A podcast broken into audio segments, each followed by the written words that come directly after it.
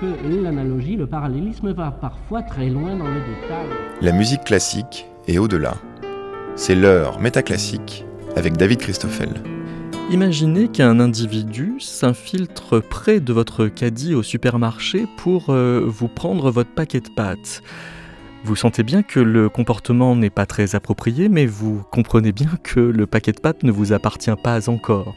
Ce type euh, d'événement pourrait ressembler à une caméra cachée, et les protocoles des caméras cachées pourraient rappeler les Brinchin Experiment ou autres expériences de déstabilisation lancées par des psychosociologues ou des ethnométhodologues dans les années 50 puis 60 pour étudier comment les comportements répondent à des lois d'influence, de soumission ou de conformisme.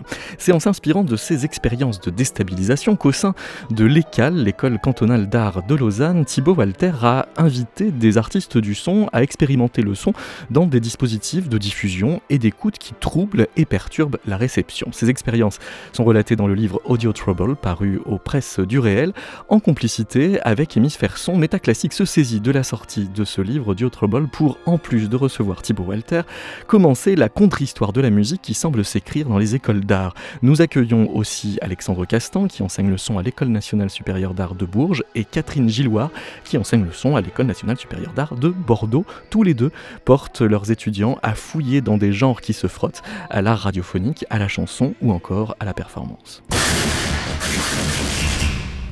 雨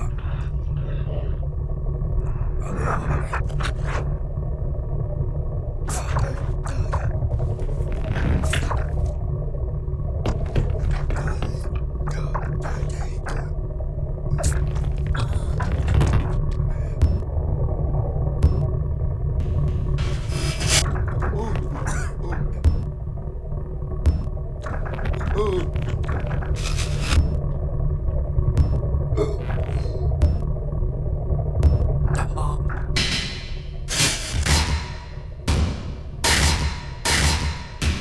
Incident A de Randy Yao. Bonjour euh, Thibaut Walter.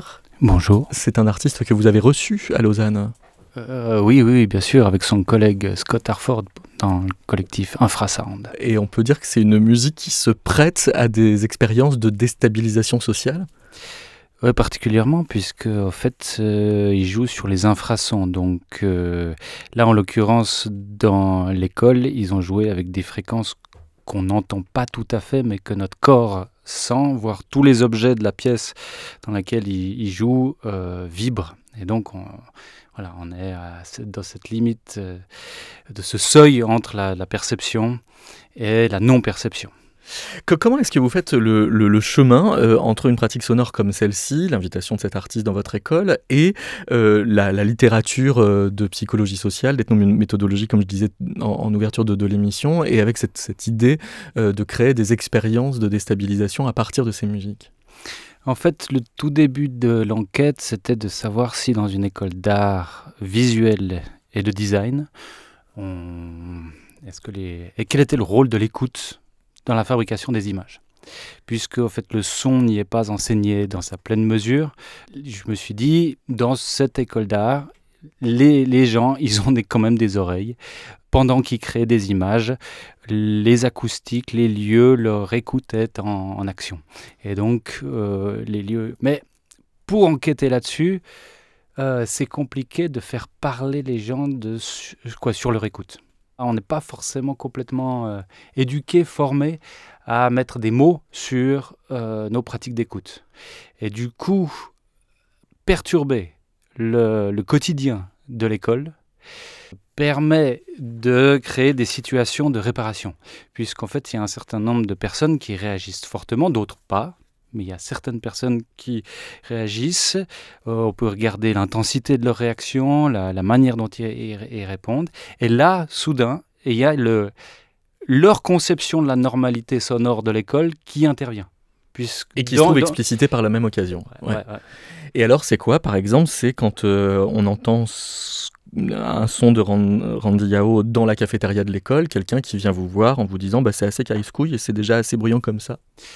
Ouais, je ne m'étais pas rendu compte que l'espace cafétéria, qui est un grand open space, en fait, euh, même si au moment de midi, il y a énormément de monde, le son des conversations est euh, à, un certain, à un certain niveau euh, sonore, pourtant c'est pas perturbant. La présence des haut-parleurs Mm. faisait que la personne ne pouvait plus manger. Et puis euh, disait bah voilà nous on travaille avec des machines toute la journée. Euh, là on a besoin de notre pause de midi. Euh, là vous c'est- insupportable. Vous attaquez en fait notre intégrité physique et, psychique. Donc tout d'un coup on était là avec simplement une présence visuelle des haut-parleurs. Il y avait quasi rien qui se diffusait à ce moment-là. Et c'était c'était une perturbation d'une normalité du moment de midi Perturbation. Catherine Gilloire. Ah oui, vous relevez les emplois du mot euh, Perturbation. perturbation Je- pour cette émission pour voir si elle est concordante avec son titre. Merci. Euh, Thibaut euh, Walter, euh, quand euh, vous reprenez les travaux d'Irving Goffman pour dire que bah voilà, il y, a- des scènes et des arrière-scènes, qu'il y, a- des loges et des scènes, des backstage, des frontstages, là, là, ce que vous faites, c'est quand même de, déplacer le lieu d'exécution traditionnel de la musique, qui est la scène, vers des hors-scènes en quelque sorte. Et donc forcément, vous perturbez l'écoute, mais vous ne pouvez donc recevoir de récits en retour que des récits d'écoute perturbés. Bien sûr. Et à mon avis, cette méthode est tout à fait discutable. Hein? Garfinkel et, et autres, en fait, ils supposent quand même qu'il y a un, un ordre. Garfinkel, c'est oui un des inventeurs. de C'est un ces- des inventeurs de ouais. cette, cette technique de breaching experiment en 67, euh, où en fait je me suis rendu compte que c'était très utile euh, d'apporter du son comme un, un espèce d'ajout, de cumul dans une situation pour la perturber, mais forcément que on ajoute quelque chose. Donc les réponses vont comporter cet ajout-là. Oui. Euh, forcément. Avec un horizon un peu déceptif, vous dites le son de l'école n'est jamais que le son de l'école. Ouais, mais il y a un double sens. Hein, c'est euh, c'est- c'est un petit peu euh, psychanalytique. C'est qui cet, cet auteur autrichien là, qui joue sur ce double sens? Euh, Arthur euh, Schnitzler, quand Schnitzler, dit, un voilà. rêve n'est jamais qu'un rêve. Et Ouais. puis, ce n'est jamais que du son. Donc, c'est jamais que la matérialité physique du son. C'est aussi tout ce que les écoutes y mettent dans ce son. Et comment on signifie cette, cette matérialité-là. Et là, tout d'un coup, bah, perturber donne en fait une occasion, un prétexte à discuter de manière détournée que juste dire euh, pour vous, c'est quoi le son de l'école? Alors là, c'est le mutisme où euh, il y aurait euh, deux, trois mots qui sortiraient. Donc là, vous êtes en train de dire que la caméra cachée fonctionne mieux que le Ouais. micro-trottoir. Ouais. C'est- quand même concomitant, la caméra cachée, Ouais. née avec les expériences de, de psychologie sociale au début des années 50. ouais. Alors, je voudrais qu'on raconte euh, une autre euh, performance d'intrusion sonore, parce que c'est bien de ça dont il s'agit, proposée par Mario de Vega euh, dans la bibliothèque, qui occasionne donc à la fois un mal de tête à la bibliothécaire, et aussi une réflexion sur la, la force de la bibliothécaire à générer un certain type de silence et à prendre un certain pouvoir sur l'environnement sonore de la bibliothèque. Oui. Non, parce qu'il a fait plusieurs performances, D'accord. Mario De Vega. Donc ça, c'est celle de la, la, la celle de la bibliothèque. que Ouais, j'ai relevée. ouais, ouais. ouais. Donc euh, c'était euh, diffusé un 4000 Hz dans la bibliothèque. Donc une fréquence hyper aiguë. Ouais, que selon Mario De Vega est euh, pour les comportementalistes le, le- la, la fréquence du, du cri euh, euh, de, de l'enfant qui pleure euh, ou du. Il n'y a, a aucune oreille même défectueuse. Quoi. Euh, Hmm. Les entendants avec des oreilles défectueuses l'entendent. C'est, on peut pas y échapper à cette fréquence-là. Donc, euh, c'était quoi la question? Elle, elle était diffusée comment d'ailleurs? C'était euh, une étudiante qui euh, se faisait performeuse, qui avait mis des boules caisses. Oui, qui- parce que plus non, parce que oui, elle a mis des boules caisses et puis en fait, euh, Elle avait un comme plusieurs personnes portent des bruit. casques dans la bibliothèque, Ouais. elle se déplace avec euh, son casque et puis elle étudie à la bibliothèque comme toutes les autres personnes qui étudient avec un casque. Et son casque émet du euh, 4000 Hz. Et donc euh, la question, c'était l'effet de cette performance. Donc je disais à la fois un mal de tête de la bibliothécaire, donc des plaintes aussi de sa part envers vous, puisqu'elle vous est responsable de cette performance. Et puis euh, la preuve qu'elle a un pouvoir sur le- l'espèce de silence qui règne dans cette euh, bibliothèque, puisqu'elle le construit. Là, à l'occasion de cette perturbation, on s'en rend compte. Là, on, on voit que c'est la, que, voilà, elle est garante du silence de, Ouais. de- de ce lieu, même si elle relativise en disant qu'elle souhaiterait que sa bibliothèque, euh, les gens parlent, etc. Là, on est de l'ordre de, de- de l'insupportable et puis elle pouvait plus travailler. Ce qui est drôle, c'est que des personnes qui étaient sans casque, pas loin, l'entendaient pas du tout. Hmm. Mais elle, le fait de savoir qu'on était en train de faire cette performance, parce qu'on l'avait mis au courant, c'était insupportable.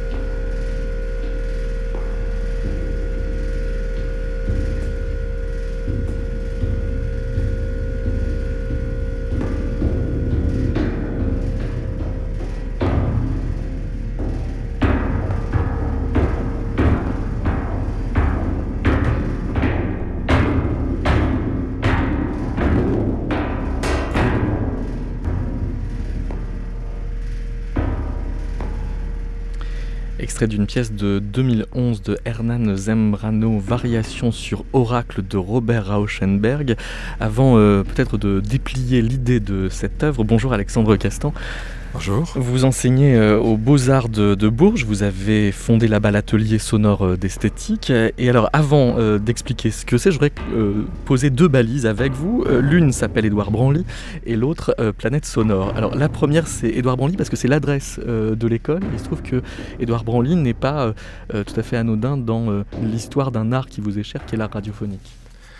C'est ça. C'est-à-dire, enfin, très brièvement, il y a une histoire du son dans l'école des beaux-arts de, Bourges, qui est une école qui a été créée à la, euh, à la fin du 19e siècle, en 1882.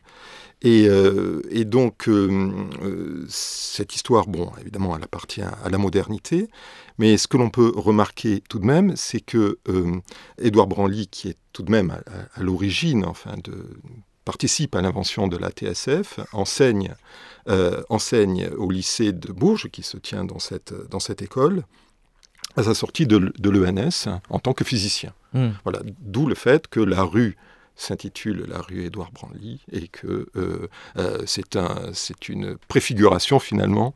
cela annonce ce vers quoi nous allons aller. et qui fait que vous êtes carrément d'autant plus à l'aise de faire de la radio avec vos étudiants dans cette école. Disons que ça crée des pointillés au fil du temps. La seconde balise, c'est donc Planète Sonore, le titre d'un livre que vous avez publié en 2010 aux éditions monographiques, qui fait une histoire des rencontres entre le son et les arts, radio et cinéma compris. Et dans ce livre, par exemple, vous avez des pages sur les écrivains qui idéalisent phonographie et radiophonie. Alors ça va de Jules Verne à Jean-Christophe Bailly en passant par Jean Cocteau. Et puis des développements sur les allers-retours entre art visuel et art sonore. Et là, on découvre qu'il y en a quand même vraiment beaucoup. Vous parlez aussi bien des graphic scores de euh, Fred Fries en 94 que du concert pour cette peinture de Jean Tinguely, donc de l'art, soit de l'art euh, visuel fait par des artistes du son, soit l'inverse. Et euh, vous parlez même d'une tradition de l'objet sonore comme objet de désir plastique. sauf que vous, j'ai l'impression que vous cultivez l'inverse, en quelque sorte, une pédagogie qui est basée sur un patrimoine plastique et cinématographique investi comme objet de désir sonore, puisque pour boucler, donc ce qu'on a entendu, c'est un travail des étudiant euh, qui part euh, d'une œuvre préexistante. C'est ça, c'est-à-dire que le... Bon, vraiment le sujet, ce sont les relations entre le son et les arts plastiques. Vraiment les, rencontres, les, frictions, les partages, les échanges. Alors dans ce cadre-là, euh, deux mots sur Planète Sonore, l'idée, l'idée c'était de, construire une petite histoire autour de ces questions, son et art plastique, mais une histoire particulière en cela que elle intégrait aussi la question du cinéma, parce que je crois qu'il y a une espèce de, euh, d'inconscient très fort aussi dans la relation à l'image qui passe par ce qu'est le son au cinéma. Donc euh, euh, il était intéressant de, de l'intégrer. finalement, il n'y a pas eu d'histoire du cinéma sans une réflexion sur la, sur la bande son, d'une certaine manière. Et ensuite, la question radiophonique. Parce que, et ça c'est très intéressant dans le, dans le livre de, de Thibaut Walter, c'est la question méthodologique qui revient constamment en fait. Même toute votre introduction, c'est sur cette thématique. Euh, et, et c'était pareil en ce qui me concernait. Alors, différemment, parce que le chant, bon, c'est spécifiquement l'histoire de l'art, mais finalement, comment écrire le son, d'où peut-être euh, l'enclave des écrivains euh, intéressés par, par, le son. Comment écrire le son? Ah, C'est une manière de, débroussailler théoriquement la, question de, comment est-ce que vous allez enseigner le son dans cette école. C'était vraiment l'idée. C'était vraiment l'idée. C'est-à-dire, moi je ne suis pas un praticien sonore. J'ai, euh, du point de vue de l'histoire de l'art, du point de vue d'une expérience de l'écoute, bien sûr, mais, euh, mais surtout comment effectivement enseigner, enseigner le son, le transmettre, et ce faisant prendre des, comme vous disiez, des, balises dans, l'histoire de l'art. Ce qui est très intéressant, c'est que euh, à travers le son, on peut vraiment faire une synthèse de l'histoire de l'art contemporain même en, partant d'une certaine manière de l'art moderne.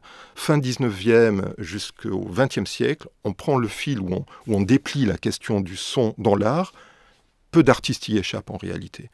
Et donc prendre le, se nourrir du cinéma, se nourrir de la radio qui pose des questions esthétiques très intéressantes parce qu'elle n'est que sonore d'une certaine façon, euh, permettait de réfléchir à cette, à cette question. Voilà. Alors maintenant, l'atelier sonore d'esthétique, c'est le laboratoire. Donc que vous créez en 2005. Voilà, avec, les, avec euh, les étudiants et les étudiantes autour de ces questions. L'idée, c'est justement de traduire euh, du point de vue sonore des œuvres d'art Alors au début, l'étude, elle est vraiment, euh, je dirais, euh, de, traduction ou de, transduction hein, entre le, visuel et le sonore.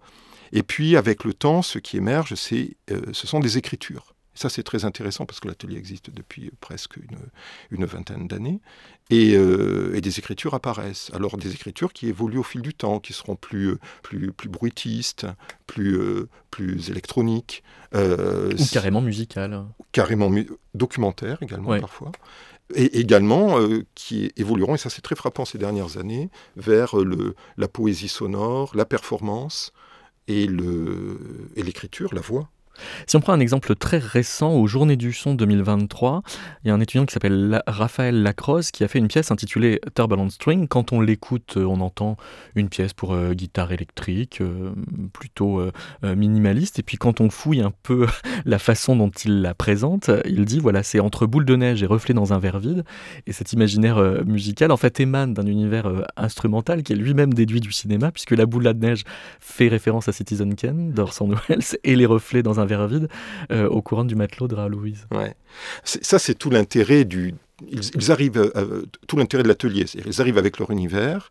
Ensuite, euh, on travaille sur un ensemble de références, de relations. C'est aussi une manière, encore une fois, de, de, de, de réexplorer ou d'explorer l'histoire de l'art à travers la question du sonore. C'était c'était un des enjeux intéressants dans la pédagogie, surtout quand on est du côté des historiens ou des théoriciens, très intéressant une école d'art pour justement essayer d'inventer de nouvelles pédagogies. Et là, en tant qu'historien d'art, passer par ce filtre du son pour penser l'expérience plastique, c'est extrêmement stimulant. Et écoutons à propos de Ascension de John Coltrane de Thomas Guidulet, parce que là, on a un dialogue euh, de musique à musique. Oui. Sauf que c'est ça, ça, ce n'était pas, pas, exclu forcément. Ça passe par l'art du son au sens du, montage et des, moyens radiophoniques de, de restituer ça.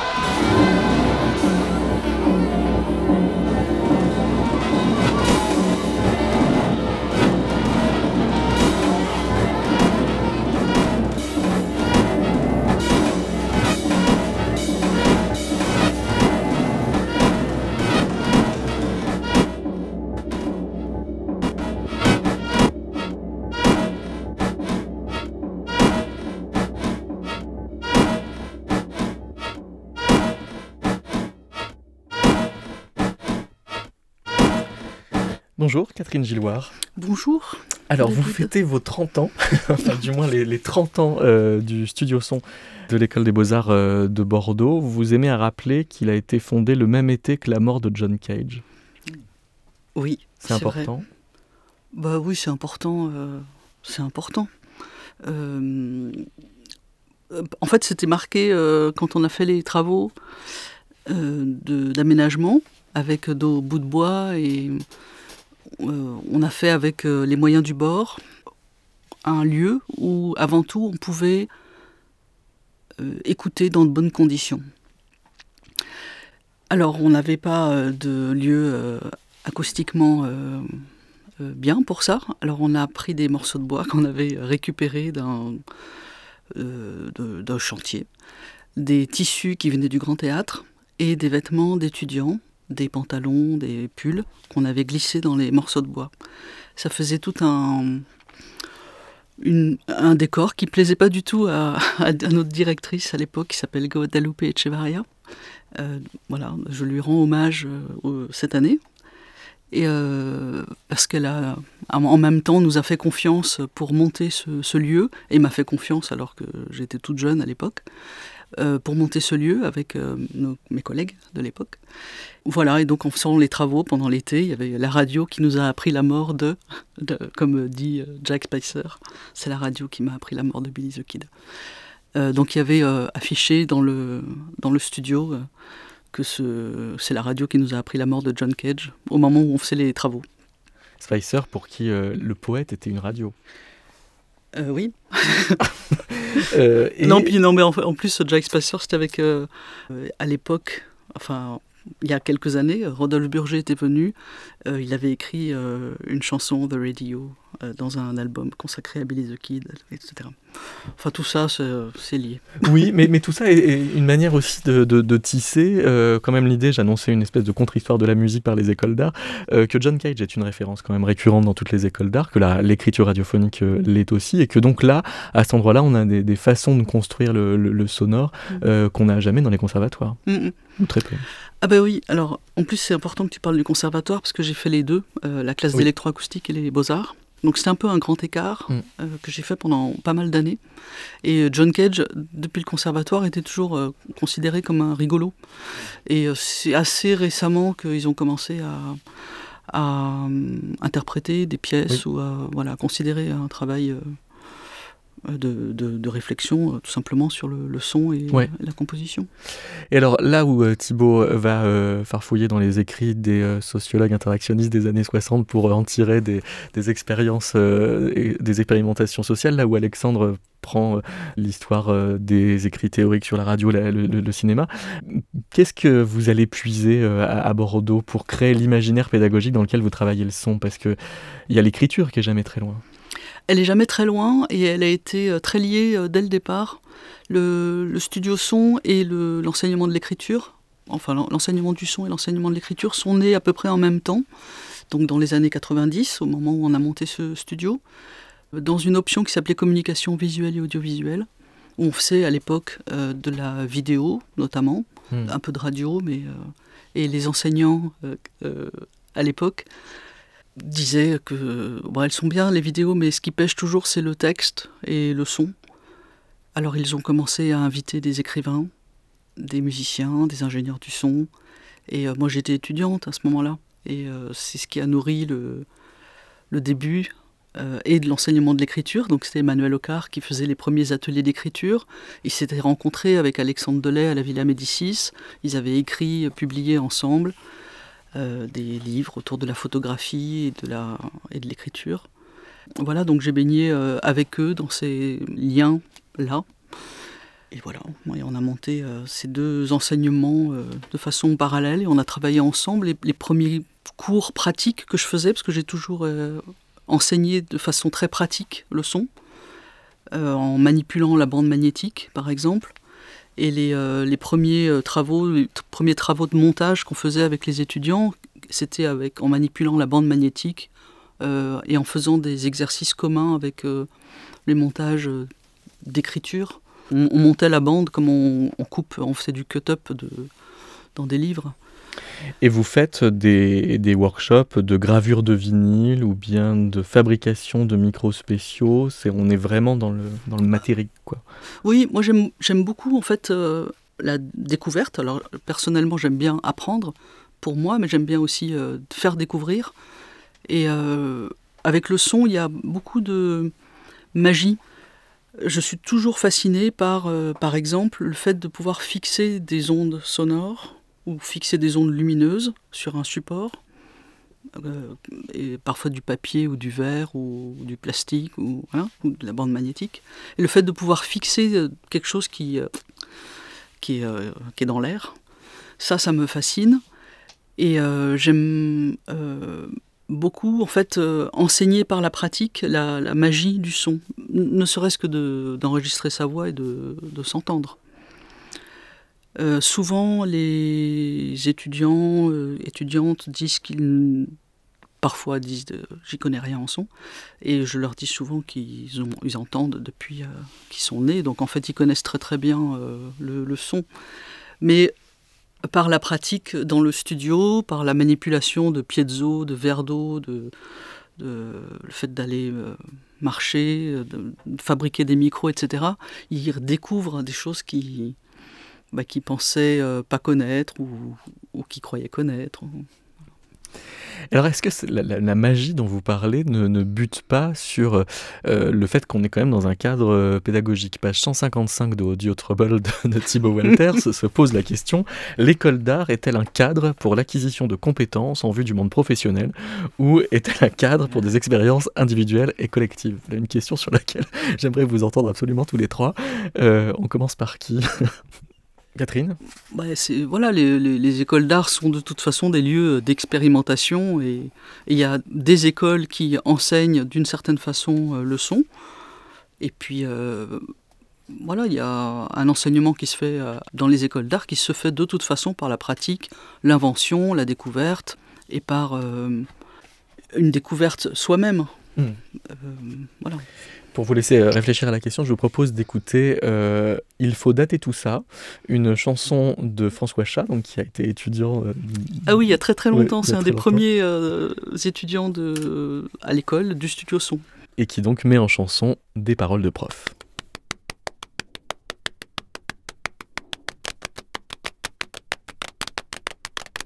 L'idéal serait d'avoir la durée dans l'instant. L'idéal serait d'avoir la durée dans l'instant.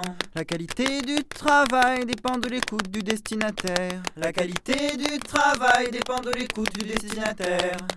Il n'y a pas l'histoire égale les histoires que les historiens nous racontent. Il n'y a pas l'histoire égale les histoires que les historiens nous racontent. Ce que je fais, je le fais dix fois mieux qu'il y a dix ans. Ce que je fais, je le fais dix fois mieux qu'il y a dix ans. Quand quelqu'un fait de la musique, il faut qu'il ait une dimension critique de la musique en général. Quand quelqu'un fait de la musique, il faut qu'il ait une dimension critique de la musique en général. Je suis né avec des images de livres, pas avec des images de films, et c'est dommage d'ailleurs. Je suis né avec des images de livres pas avec des images de films, et c'est dommage d'ailleurs. La peau est infranchissable, la peau est infranchissable. C'est l'air qui délimite, les montagnes disent les Chinois. C'est l'air qui délimite, les montagnes disent les Chinois. On n'échappe pas à son passé, il faut nettoyer derrière. On n'échappe pas à son passé, il faut nettoyer derrière. Vivre comme un brancardier avec un salaire de brancardier. Vivre comme un brancardier avec un salaire de brancardier. Nous lisons le passé dans de petits fragments. Nous lisons le passé dans de petits fragments. Un film doit toujours être le documentaire de son propre tournage. Un film doit toujours être le documentaire de son propre tournage. Ce n'est pas par l'analyse qu'on sent bien ce qui se passe. Ce n'est pas par l'analyse qu'on sent bien ce qui se passe. L'enregistrement est un effet. L'enregistrement est un effet.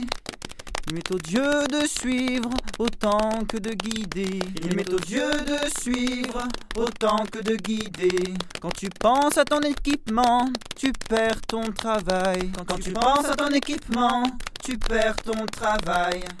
L'acte de conserver est un acte artistique. L'acte de conserver est un acte artistique. L'enfance c'est l'âge d'or. L'enfance c'est l'âge d'or. Il faut dater tout ça de François euh, Chat dans le cadre du studio son de euh, l'école euh, supérieure des beaux-arts de Bordeaux. C'était donc au début du studio son dans les années 90. Ah oui, ça date de oui, 93, quelque chose Vraiment comme le début. Alors, est-ce que vous pouvez répondre à votre question? Euh, Je vous la repose, Thibaut Walter. L'école d'art est-elle un cadre pour l'acquisition de compétences en vue du monde professionnel ou est-elle un cadre pour des expériences individuelles ou collectives? Ah bah, expérience individuelle et collective, c'est sûr, mais euh, on sent bien la pression euh, du marché et puis des- des- du contexte. euh, Elle prend quelle forme cette pression à l'école cantonale d'art de Lausanne? Bah, c'est des formations qui sont destinées à devenir des, des gens qui, qui gagnent leur vie dans des industries, qui se font acheter par, euh, par, par des multinationales, euh, etc. Donc on est là vraiment dans une industrie du... Ouais. Euh, le, le- le département d'art visuel est quand même un des lieux où on se pose un certain nombre de questions critiques par rapport à, au, au marché de l'art ou au marché de la production artistique d'objets. Pourquoi on continue à faire des objets? Euh, Mais c'est un petit euh, bachelor et, et master par rapport à ce qu'occupe en fait le design ou la communication visuelle. Donc on est, euh, on est là dans cette... euh, mais même les universités, euh, je dirais qu'elles sont depuis le- le- le- la mise en place du système de Bologne, on a senti qu'en fait, le- il fallait que les étudiants et étudiantes fassent une formation la plus courte possible pour être le plus vite sur le marché du travail, donc le moins stagner en fait dans les écoles, Hmm. dans les hautes écoles et, et universités. Et donc, euh, voilà, si on peut encore euh, utiliser ce, moment de formation pour tester, expérimenter, découvrir, lire un maximum, écouter un maximum, voilà, il faut blinder pas euh, ce moment-là pour ça. Euh, je signale que dans l'épisode de Réfléchir de Métaclassique, qui je crois était le numéro 84, on avait euh, commenté l'effet de Bologne sur le discours des compositeurs qui s'autorationalisaient pour euh, arriver à exister dans une espèce de marché des discours de légitimation de l'expérimentation musicale. Alexandre Castan, alors, je, ferai une, je pourrais faire une, réponse euh, sensiblement identique à, celle, à celle que vient de faire euh, euh, Thibaut Walter. Je, pense vraiment que c'est là, le- les, choses se calquent l'une sur l'autre. La caractéristique de Bourges, c'est qu'elle n'a qu'une option art en réalité. C'est-à-dire c'est qu'une école des beaux-arts, si je puis dire. Il n'y a pas une option communication ou design ou graphisme, enfin, qui étaient, disons, des, des voies un peu intermédiaires vers une, euh, peut-être une professionnalisation un petit peu plus aiguë.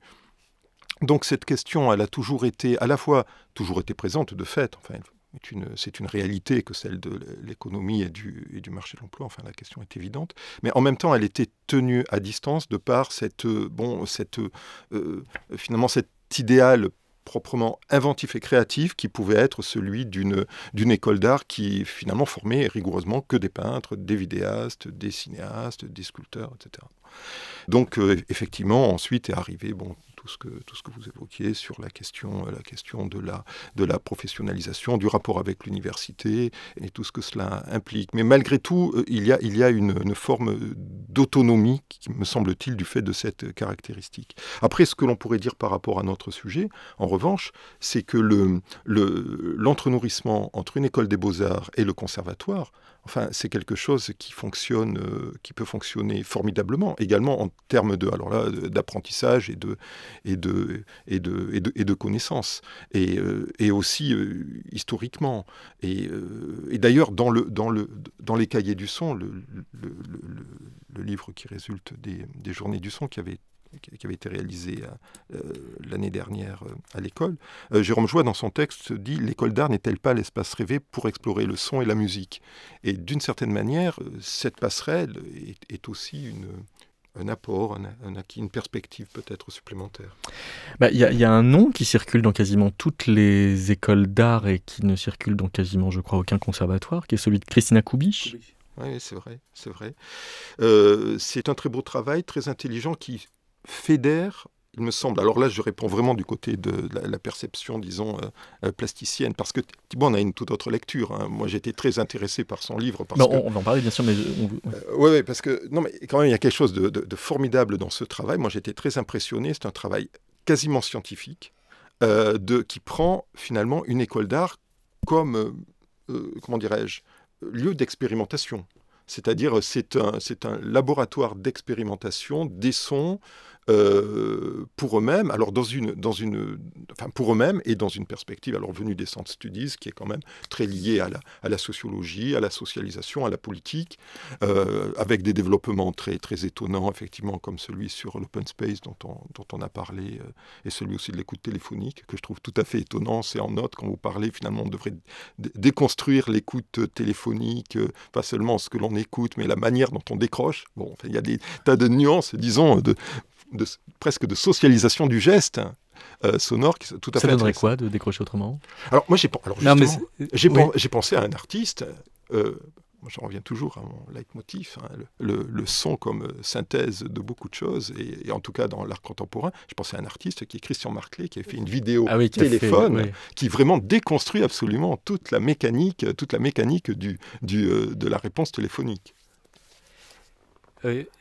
Oui, à, ce propos-là, c'est euh, l'exemple d'une euh, d'une famille qui, oui, euh, quand il y avait un téléphone fixe pour toute une famille, qu'on n'avait pas les portables, en fait, il y avait une sonnerie de téléphone dans l'appartement, dans la maison, et puis il y avait ce que chacune des personnes se dit au moment de la sonnerie.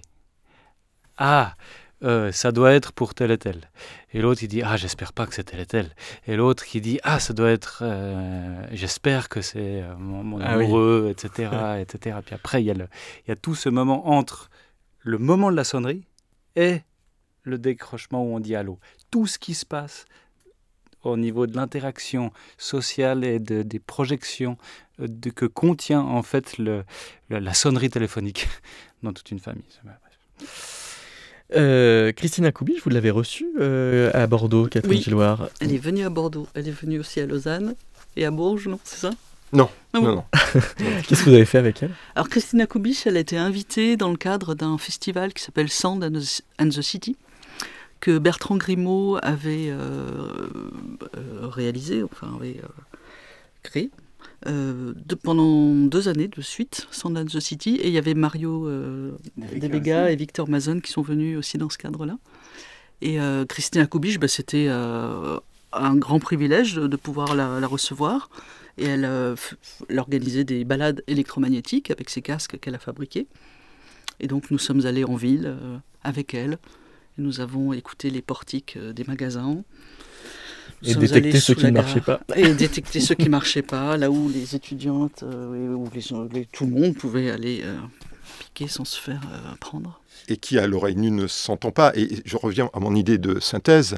Euh, euh, dans ce travail, tout à la fois est convoqué l'invisible, l'immatérialité, l'électronique, le corps, la marche, d'autres modalités d'observation. C'est vraiment un travail très pointu sur, le, sur, la, sur finalement l'expérience esthétique d'aujourd'hui. Alors, sauf, qu'à Lausanne, elle n'a pas le temps, euh, dans, un temps de workshop, de transmettre euh, sa compétence euh, aux étudiantes et étudiants, parce qu'elle est dans une position où elle a quand même développé une hyper compétence à pouvoir, à l'oreille, au casque, faire la différence entre une interférence de caméra ou de distributeur de billets. Hmm. C'est là où tout d'un coup l'école il y avait tout son côté invisible qui commençait, qui est révélé par les casques audio qu'elle a, qu'elle a créés. Euh, Christina Kubich. Et en fait, euh, le portique de la bibliothèque, ce lieu qui, où tout d'un coup, qui a un seuil entre le moment où on parle fort et on entre dans la bibliothèque et on fait plus silence, en fait, est un endroit extrêmement assourdissant. Oui. Donc paradoxalement, c'est l'endroit où en fait 3M, la compagnie qui développe ces portiques euh, anti-vol, en fait sont, était assez peu réglementés. Maintenant, ça commence à entrer en vigueur, mais en fait dans l'espace euh, des ondes électroacoustiques, dans ce régime d'ondes-là, en fait, il n'y a pas de limite. Il n'y a, pas de régulation. Le droit euh, commence à intervenir, mais elle n'était pas pendant très longtemps. Donc, il pouvait décharger tout ce qu'il voulait. Et donc, elle disait, euh, elle n'était pas en train de juger ou d'émettre voilà, de, faire une polémique sur la question des ondes électromagnétiques, est-ce qu'elles sont dangereuses ou pas. Elle dit, là, il y a une très grande décharge. Les personnes qui travaillent au quotidien à côté, attention. Mais on ne peut pas le voir, c'est le monde de l'invisible de, de, de, de l'école, de même que le distributeur de, billets Enfin, il n'y a pas de jugement de valeur, mais elle appelle ça quand même le son du capitalisme. Le distributeur de billets, bah, c'est qu'en fait, elle est vraiment dans une démarche relativement descriptive. Elle dit, je vais faire mes electrical walk dans le monde entier. On m'invite pour les faire, je les documente, j'en fais des partitions, etc. Qu'est-ce que je remarque en fait au fil du temps d'en faire partout C'est qu'en fait, j'écoute le monde euh, dans sa partie électroacoustique et je repère des euh, similitudes. En Afrique du Sud ou en à l'ECAL, en Allemagne, le distributeur de telle et telle marque, en fait, fait exactement le même son. Et en fait, dans le monde, dans cette dimension parallèle du visible qui est dans le régime des, ondes électroacoustiques, eh ben, on, entend euh, cette mondialisation capitaliste qui est en fait beaucoup plus présente que ce qu'elle se donne à voir. Écoutons euh, une de ces euh, electrical work qui s'appelle Security.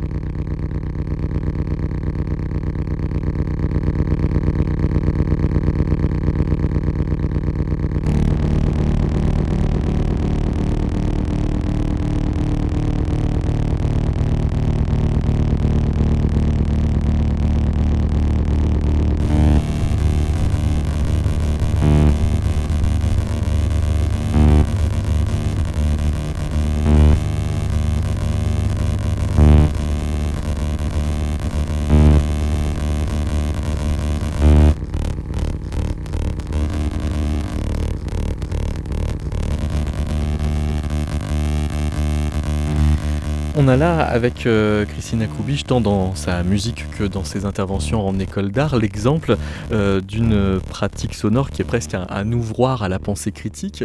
Et euh, dans Audio Trouble, Thibaut Walter, vous mettez en, contraste une référence fameuse qui est le paysage sonore de, Murray Schaeffer, qui implique un référentiel unique et, fixe de, de, qui reçoit et interprète la manifestation comme ça d'une objectivité sonore, et l'approche de Steven Feld qui a euh, forger le, concept d'acoustémologie, c'est quoi? Euh, C'est en 92 que cet anthropologue euh, ethnomusicologue qui a beaucoup travaillé chez les Kaluli, sur le mhm. mont Bossavi en Papouasie-Nouvelle-Guinée. C'est un, des, de ce qu'on appelle des, pionniers de, de l'étude culturelle du son, parce que tout d'un coup, il s'est rendu compte que, en fait, dans d'autres sociétés, par exemple, quand on est complètement euh, on n'a pas de perspective visuelle lointaine parce qu'on est dans une forêt euh, extrêmement dense. La connaissance passe par l'oreille.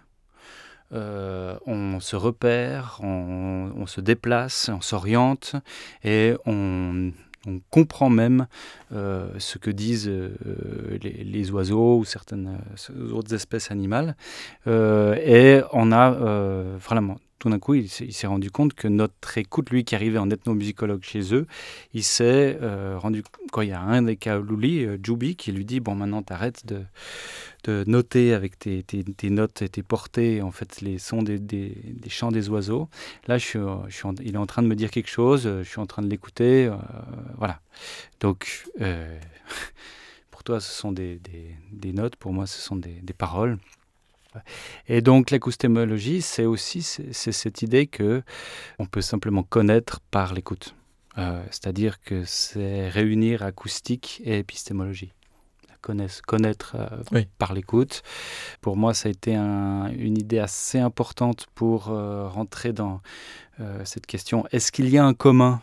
Dans une école, dans un espace, là en l'occurrence une école d'art, mais dans tout espace public ou d'espace commun, est-ce que le son qu'on entend, on peut le décrire de manière euh, positivement comme quelque chose qu'on partage, ou est-ce que en fait nos écoutes euh, sont en train de le, façonner? C'est cette espèce de euh, l'acoustémologie me permettait beaucoup plus que le paysage sonore de rentrer en fait dans comment est-ce que chacune des personne en présence stratifie les sons, signifie en fait euh, cette matière informe qu'on appelle les vibrations. Et donc vous mobilisez bah, des, références de, sound studies qui viennent comme ça informer ce, qui, ce, qui, se passe dans ce que vous décrivez. Par exemple, Mechanical Sound de Karine Bichterveld qui bah, fait, une espèce d'histoire du, silence comme suspect, puisque c'est un silence construit qui est une, espèce de, sensibilité ou d'hypersensibilité au bruit qui est produite. Alors elle, c'est en vraiment euh, sciences sociales, elle s'est intéressée à l'histoire des luttes anti-bruit. Hmm. Euh, qui sont les personnes qui ont fait les premières luttes anti-bruit euh, des années 20, 30 à New York. Ce que Murray Schaeffer avait fait hein, d'ailleurs au ah début bah, du paysage noir. Oui, oui. Il est, on dit, voilà, bref, je vais pas. Oui, oui. Mais évidemment, on est dans ces, on est dans une certaine forme d'écoute avec un référentiel du silence. Hmm qui est, très fort. Euh, Murray Schaeffer commence avec le, Jardin d'Éden, c'est quand même assez fort comme... Euh, il commence où il termine, comme absolu, comme référence. Euh, à une, écoute parfaite en fait qui, qui nous permettrait d'entendre en haute définition, etc. Et donc du coup on est dans un, une hiérarchisation, une valorisation en fait des, des, de, de, ce qui est du, du, bon sonore et du mauvais sonore. Et c'est, comment dire, elle, fait ce que Corbin a fait pour les odeurs au 19e, elle, elle le fait au, au 20e siècle. Et puis elle montre comment est-ce que le discours médical et les luttes anti-bruit et le, la, question du sonore coagule dans les années 1930 ouais. Euh, se, se, se, rejoignent dans les années 30 et euh, elle va, elle va démontrer un certain nombre de, choses très intéressantes, que c'est une certaine classe aussi euh, bourgeoise ou euh, euh, qui, qui, utilise la question du, bruit comme manière de, distinction, outil de distinction sociale et que ça peut être tout à fait quelqu'un qui fait partie mot de perturbation, il faut que je le prononce au moins une fois. là où il habite. Je, je, pensais à un, travail qu'on avait fait, qu'on avait mené avec les étudiants, je leur avais autour de sa propriété. on, on écoutait, je leur faisais découvrir cette pièce d'Alvin Lucier, qui est I Am Sitting in a Room. Alors si on tire les deux ficelles de l'acoustémologie et de cette histoire d'embourgeoisement du silence, est-ce que un étudiant des Beaux-Arts à Bordeaux est euh, forcément anti-bourgeois et bruitiste à la fois. Et, euh, et j'avais proposé, alors c'était il y a longtemps, hein, c'était euh, à l'époque, on bah montait le son avec, entre autres, des magnétos à bande. On, on, commençait à monter avec des, des supports numériques, mais il y avait des magnétos à bande. Et je leur avais proposé, avec deux magnétos à bande, de, faire, de refaire la pièce d'Alvin Lucier de façon automatique, c'est-à-dire que plutôt que de prendre la cassette, de la remettre et, et de l'enregistrer, et voilà, de le faire de façon automatique. Et on avait euh, fait un dispositif sonore avec deux magnétos à bande, un qu'enregistrait, un qui lisait, avec une boucle qui euh, faisait euh, créer le larsen de façon très lente. et on, posait nos deux magnétos dans une pièce on partait et ça s'appelait La Machine. On a écrit un livre avec mon collègue Christophe Ballanger à l'époque. Et euh, c'est une machine en fait euh, qui euh, fait entendre, qui fait monter la fréquence de résonance d'une pièce. Et comme dans l'affaire Tournesol, ça peut faire péter la pièce. Donc c'était une machine en fait pour détruire l'école. à l'époque, voilà, on, laissait nos deux magnétos à bande tourner et puis on partait et le son montait, montait jusqu'à. Bon, on n'a jamais euh, détruit l'école, mais c'était euh, c'était euh, l'idée. C'était une pensée sonore. C'était une pensée sonore. Alexandre Castan, est-ce qu'il y a toujours de la pensée critique en germe dans une pratique du son? Oui, par définition, en tout cas, ce que, j'essaie de faire dans l'atelier sonore d'esthétique avec les étudiants, c'est précisément d'essayer de réfléchir sur les, les, les, les possibles signifiances du, du, sonore. Euh, alors, de quelle nature sont-elles euh, Ça passe par, des, par de très nombreux filtres. Hein. Euh, évidemment, pas ça ne fonctionne pas de la même façon quand on est dans, l'exploration bruitiste du langage, quand on est avec des formes totalement immatérielles. Mais forcément, il y a, il y a une indicialité, il y a des, euh, questions de chant et de hors-champ, d'imaginaire, euh, euh, de, pratique, de socialisation aussi des sons qui font que forcément il y a, des questions de, sens qui, se construisent. C'est vraiment très intéressant, surtout de mon, point de vue, parce qu'ensuite, évidemment, nos, étudiants vont aller dans des, dans des laboratoires de, pratique, hein, et ce serait intéressant qu'ils mettent ça en, précisément en, exercice, d'avoir cette, cette, cette idée du, sonore et de sa, possible construction de sens, même si par ailleurs, évidemment, tout cela fonctionne avec la dimension plastique, poétique, euh, imaginaire. Et euh, Thibaut Walter, à, Lausanne, vous arrivez à, créer des sortes d'allées et venues entre de la pratique euh, du son par les étudiants et puis des lectures de Douglas Kahn ou de références comme ça de Sound Studies Moi, je le fais dans, dans mon cours. Ouais. mais sinon, ça ne se fait pas, non. C'est-à-dire, c'est une école uniquement de, quasi, quoi, il y a quasi, uniquement de pratique, euh, avec quelques, avec encore des cours transversaux euh, théoriques, mais euh, en l'occurrence sur ce que vous venez de citer. non, ce n'est que en bachelor qu'on fait ça. ce que je fais aussi, c'est de, de, de, traduire en fait un, un certain nombre de textes par la pratique. C'est-à-dire que je, je, je, fais les performances je, je, pendant que j'en parle. En fait, c'est vraiment euh, cette manière-là que j'ai aussi trouvé de, de mixer euh, théorie et pratique. Euh, vraiment. Et, et, surtout de me planter. toujours, chez, chez, moi, ça, ça, marche assez mal. Hmm.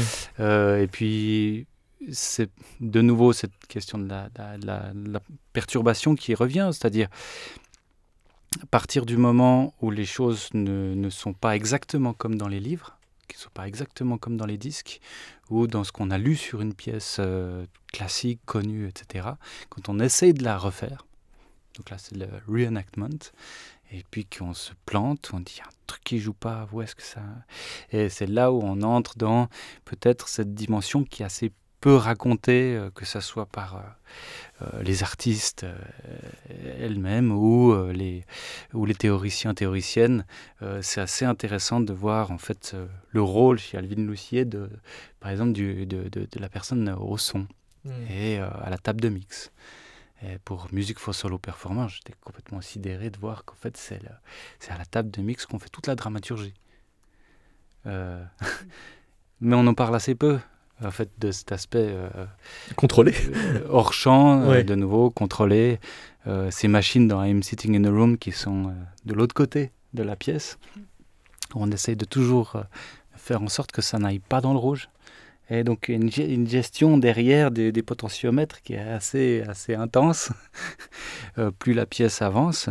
Et puis ça, c'est... Alors ça, il en parle quand même. De, l'évitement de la saturation. L'évitement de la saturation. Donc il y, a la, il y a la pièce qui commence à parler. Elle est, euh, la, mise en scène de la pièce est absolument pure et parfaite. Euh, mais elle a, elle a cette, cette, dimension cachée quand même.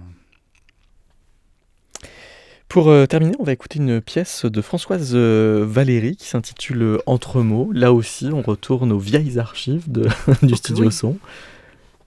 Un mot avant de l'écouter?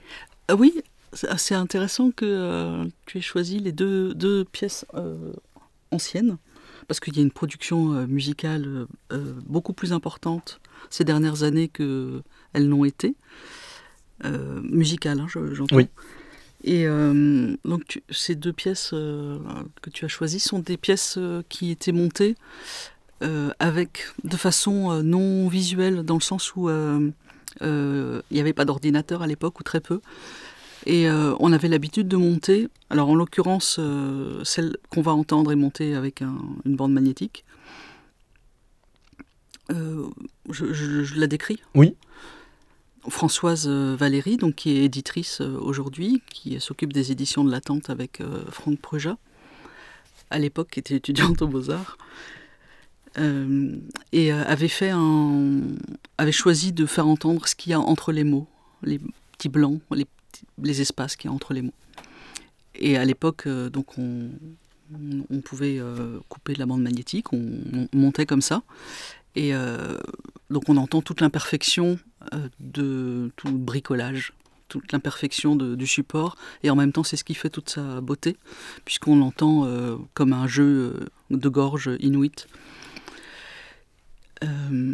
Et euh, en fait, pièce, cette pièce-là, comme celle hum, qu'on a entendue avant de François Chat, sont faites avec des hum, euh, de, façon à ne pas voir l'écran, puisque euh, le- la pièce d'avant était faite avec un DR8 à l'époque, c'était un, un 8 pistes numérique, Digital Recorder 8 pistes, et, euh, et on, on montait le son avec un jog shuttle euh, comme en vidéo, mais c'était il n'y avait pas d'écran.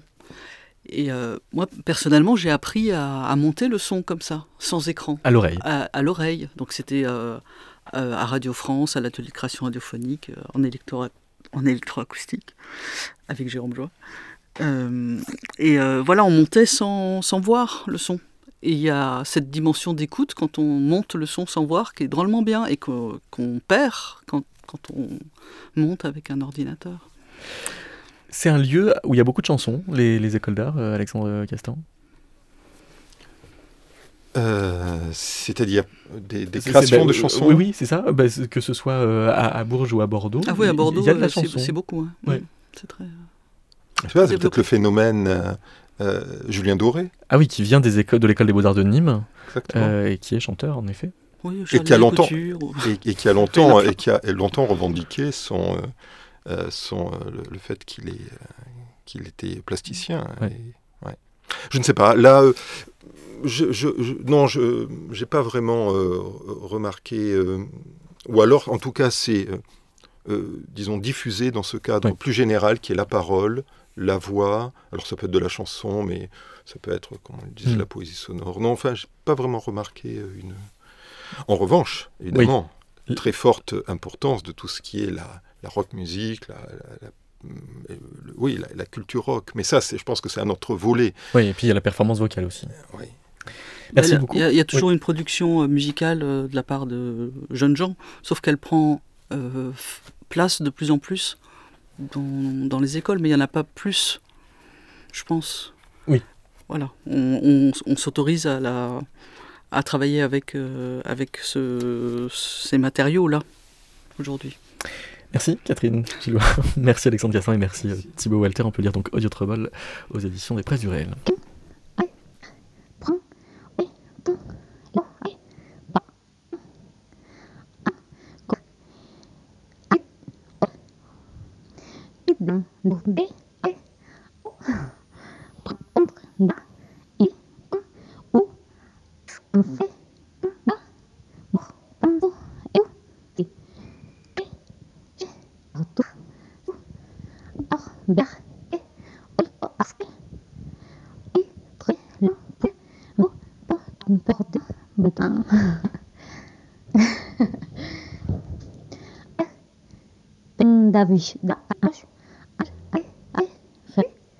de va